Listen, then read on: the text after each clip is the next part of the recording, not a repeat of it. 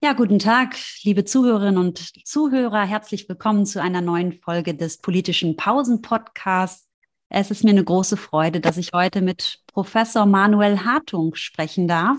Er ist Vorstandsvorsitzender der Zeitstiftung, schon seit 2004 der Zeit in verschiedenen Rollen verbunden, leitete unter anderem das Ressort Wissen der Zeit und hat das Magazin Zeit Campus herausgegeben. Manuel, herzlich willkommen im politischen Pausen-Podcast. Schön, dass du heute mein Gesprächsgast bist.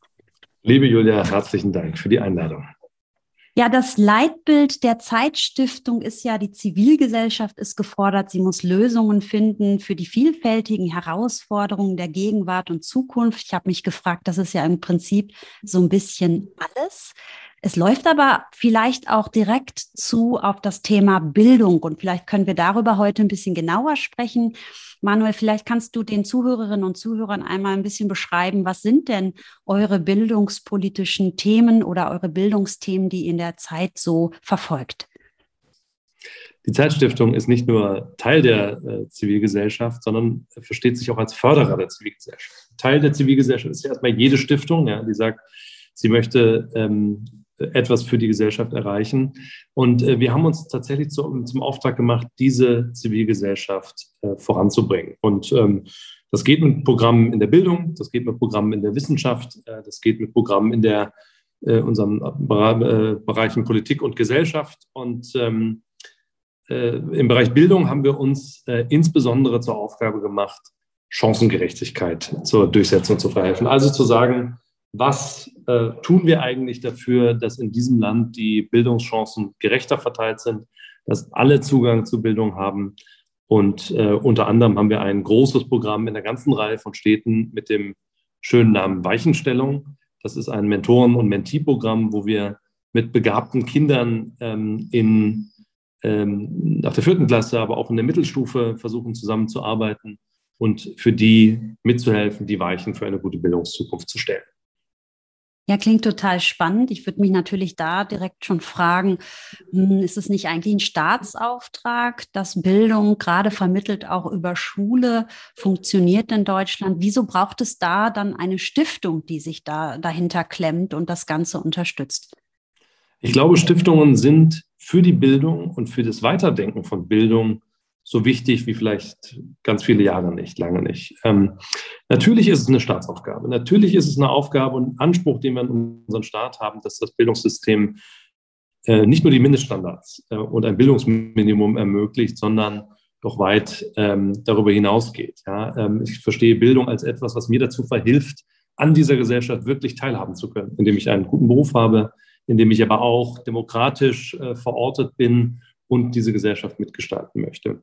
Und ähm, leider Gottes ist es so, dass es um die Bildungsgerechtigkeit in Deutschland wirklich schlecht bestellt ist. Also die Ergebnisse zum Beispiel eines, einer großen Untersuchung, der sogenannte IQB-Report, zeigt, dass ein substanzieller Teil der Schülerinnen und Schüler noch nicht mal Mindestanforderungen erfüllen kann, nicht gut lesen, nicht gut schreiben, nicht gut rechnen. Ähm, und damit sind viele Menschen einfach dauerhaft von der gesellschaftlichen Entwicklung abgehängt. Und was Stiftungen da versuchen können, ist immer wieder zu sagen, erstens, da liegt etwas im Argen, da müsste sich was ändern. Äh, zweitens, äh, gibt es Ideen, möglicherweise etwas äh, zu verbessern? Und drittens, gibt es etwas, ähm, was diese Ideen nicht nur als ein Projekt von Stiftungen erscheinen lässt, sondern was auch eine Chance hat, in äh, staatliche Programme dann später um, äh, umgesetzt zu werden. Also Pionier zu sein, etwas auszuprobieren, Ideen einzubringen, mit dem Ziel aber auch zu sagen, könnte eine gute Idee nicht auch nach einigen Jahren vom Staat übernommen äh, werden. Dass Mentoren und Men äh, Mentee-Programme beispielsweise so erfolgreich sind, hat doch durchaus einiges damit zu tun, äh, dass Stiftungen so etwas an vielen Stellen vorgedacht haben und dann einzelne Bundesländer oder Kommunen gesagt haben, wir versuchen das für uns auch umzusetzen. Ist es mehr Hilfe zur Selbsthilfe, was ihr da macht? Ähm, das heißt, wird das dann hinterher über die Lehrpläne verstetigt oder läuft es einfach parallel? Wie muss ich mir das vorstellen in der konkreten Umsetzung?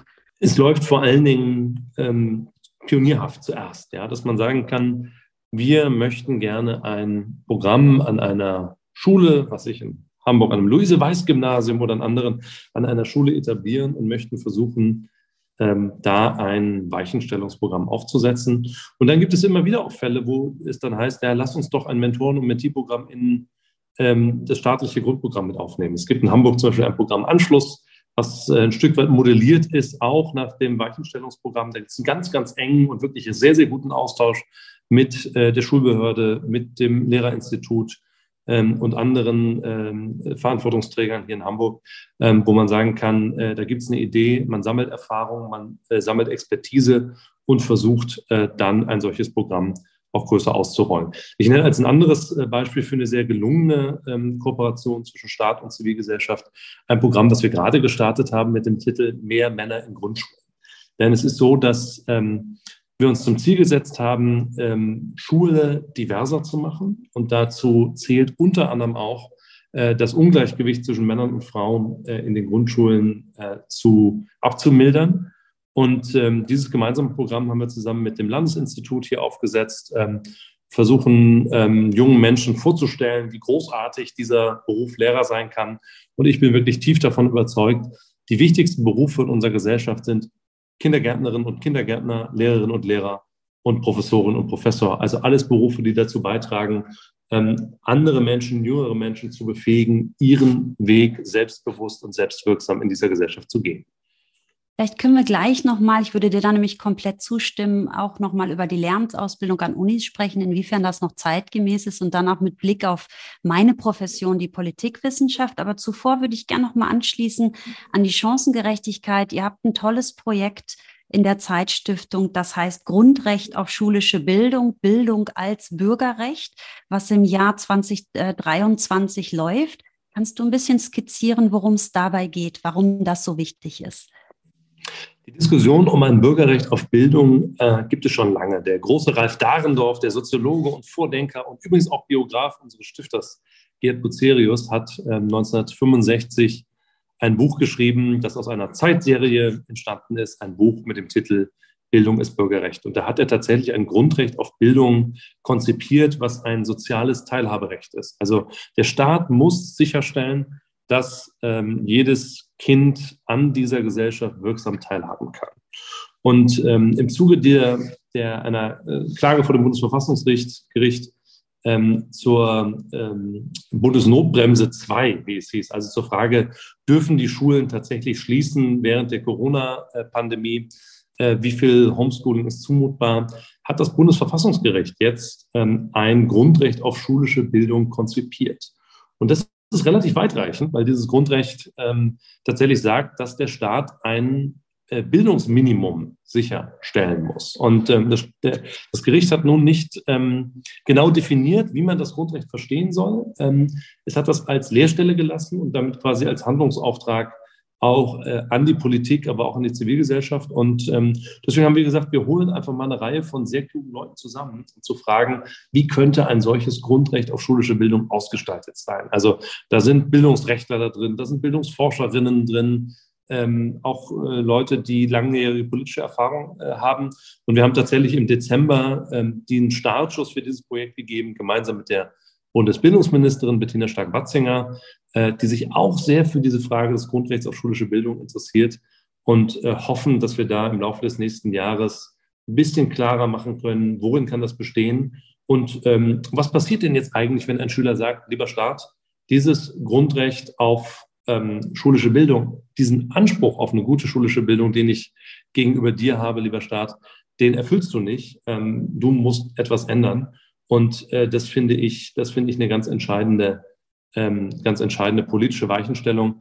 Denn das Gericht hat tatsächlich gesagt, dass dieses Grundrecht auch ähm, nicht unter dem Vorbehalt des Möglichen steht. Ja? Also, dass man andere Prioritäten setzt oder eine schwierige Finanzlage möglicherweise hat.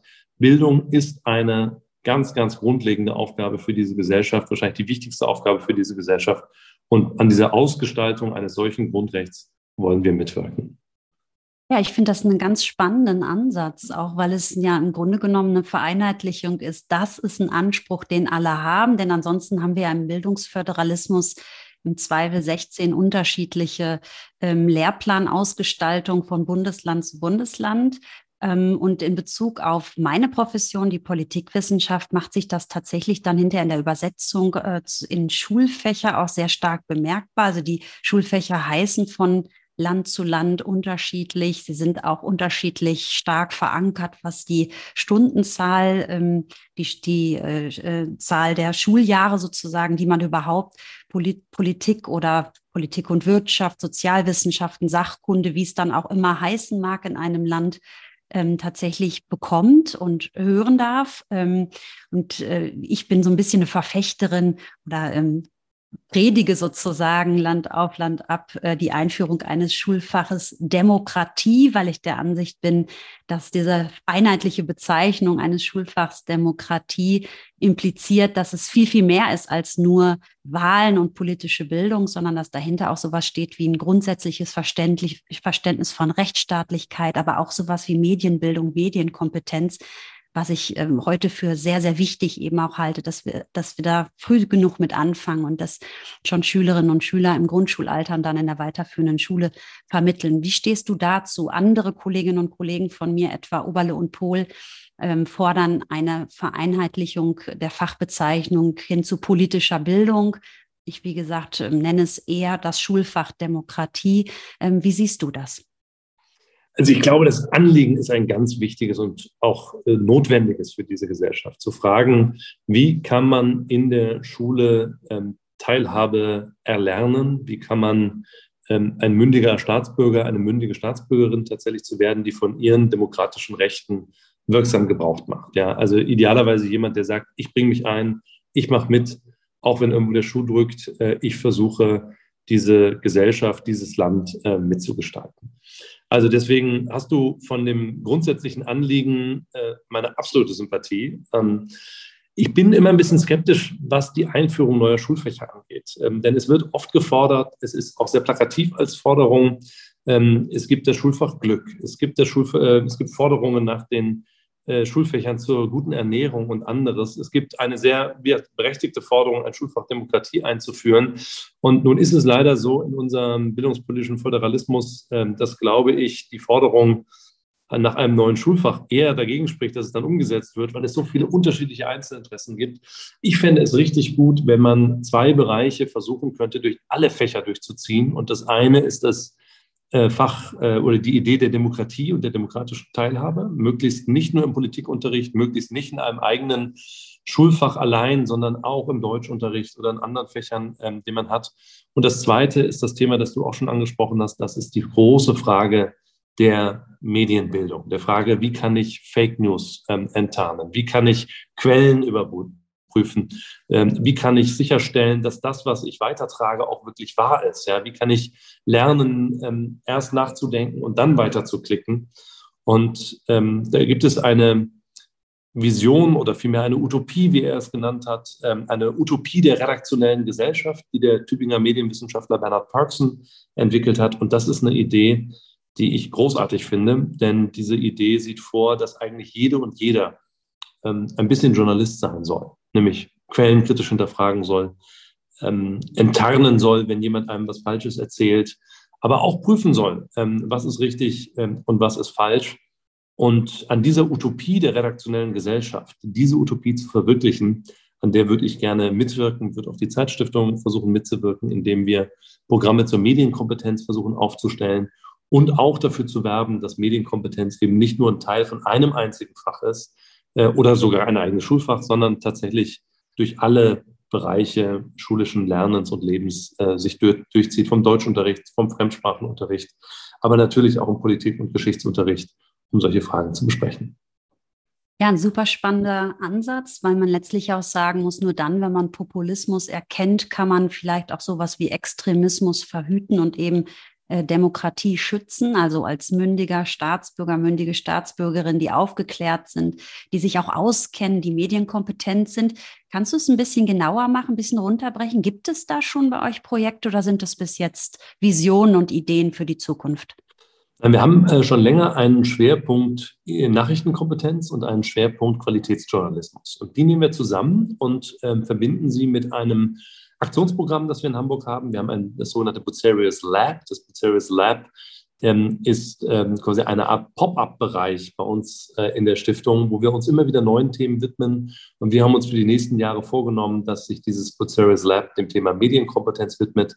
Wir wollen beispielsweise ein Aktionslabor gründen, wo man am eigenen Leib so eine Hingehausstellung, ja Mitmachausstellung, wo man am eigenen Leib erfahren kann, wie man mit äh, Fake News umgeht. Wir wollen gemeinsam mit anderen Stiftungen, die das in anderen Städten schon erfolgreich machen, äh, wollen wir gerne Schulungen anbieten für Unternehmen, ähm, die ihre Mitarbeiterinnen und Mitarbeiter in Sachen Medienkompetenz, Fake News enttarnen, ähm, unterstützen können und schulen können. Und wir wollen auch ein bisschen vordenken und äh, gucken, was wäre denn eigentlich ein bundesweites Curriculum im Bereich Medienkompetenz? Was muss da in welchem Fach wann stattfinden? Also auf drei Ebenen ganz direkter Konfrontation ähm, mit Themen, Unterstützung von Institutionen, die etwas Ähnliches leisten ähm, und äh, gleichzeitig immer ein bisschen vordenken. Also dass man auf allen Ebenen versucht, dort Wandel zu äh, zu vollziehen.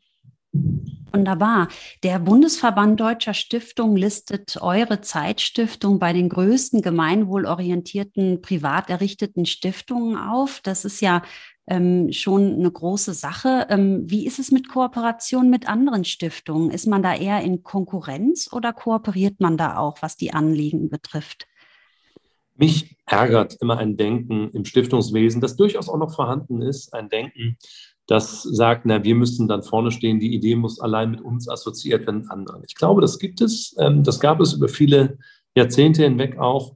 Ich bin ein absoluter Verfechter von Kooperationen. Ich glaube, dass Stiftungen sich bei so großen, zentralen, demokratiepolitischen, gesellschaftspolitischen Anliegen zusammenschließen müssen, dass sie sagen müssen, wir bündeln unsere Kräfte, wir bündeln unsere Ideen, ähm, wir schauen, was können wir dazu beitragen zu einem Thema und dann gemeinsame Sache zu machen. Äh, ich glaube, das ist eingedenk der großen Herausforderungen, in der wir uns befinden, ist das total zwingend. Ja? Also ähm, jetzt 150 verschiedene Programme zu machen zum Thema Medienkompetenz, halte ich nicht für richtig. Ähm, wir haben beispielsweise aus diesem Grund, weil wir dieses Problem gesehen haben, ähm, im April bereits und jetzt auch noch mal im Herbst eine ganze Reihe von Initiativen eingeladen, die alle zu diesem Thema arbeiten, um zu fragen, wo gibt es eine Lücke? Wo können wir kooperieren? Wo können wir eine Art Hub sein, bei, mit dem sich Menschen ähm, und Institutionen verknüpfen können? Ähm, also ich glaube, Kooperation ist da total entscheidend und man soll dann die Konkurrenz, wem ein Projekt angerechnet wird oder nicht, die soll man äh, hintanstellen, finde ich. Mhm.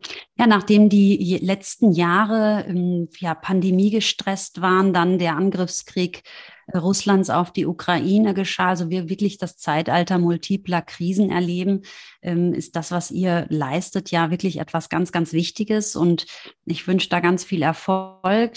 Das laufende Jahr 2023 ähm, hält wahrscheinlich auch noch einige Überraschungen bereit. Auf jeden Fall drücke ich ganz kräftig die Daumen, dass ihr in Kooperation auch mit anderen Mitstreiterinnen und Mitstreitern tolle Sachen auf die Beine stellt. Und ich freue mich, wenn du wieder einmal unser Gast bist. Wir sind jetzt am Ende äh, unserer Sendezeit. Ähm, der politische Pausen-Podcast ist ja mit 15 Minuten immer sehr knapp äh, bemessen. Auf jeden Fall ganz herzlichen Dank für deinen Beru Besuch und vielleicht haben wir mal wieder das Vergnügen, über den Fortgang der vielen tollen Projekte zu sprechen. Vielen Dank, Manuel Hart. Vielen herzlichen Dank, dass ich dabei sein durfte und ich komme gerne wieder. Dankeschön.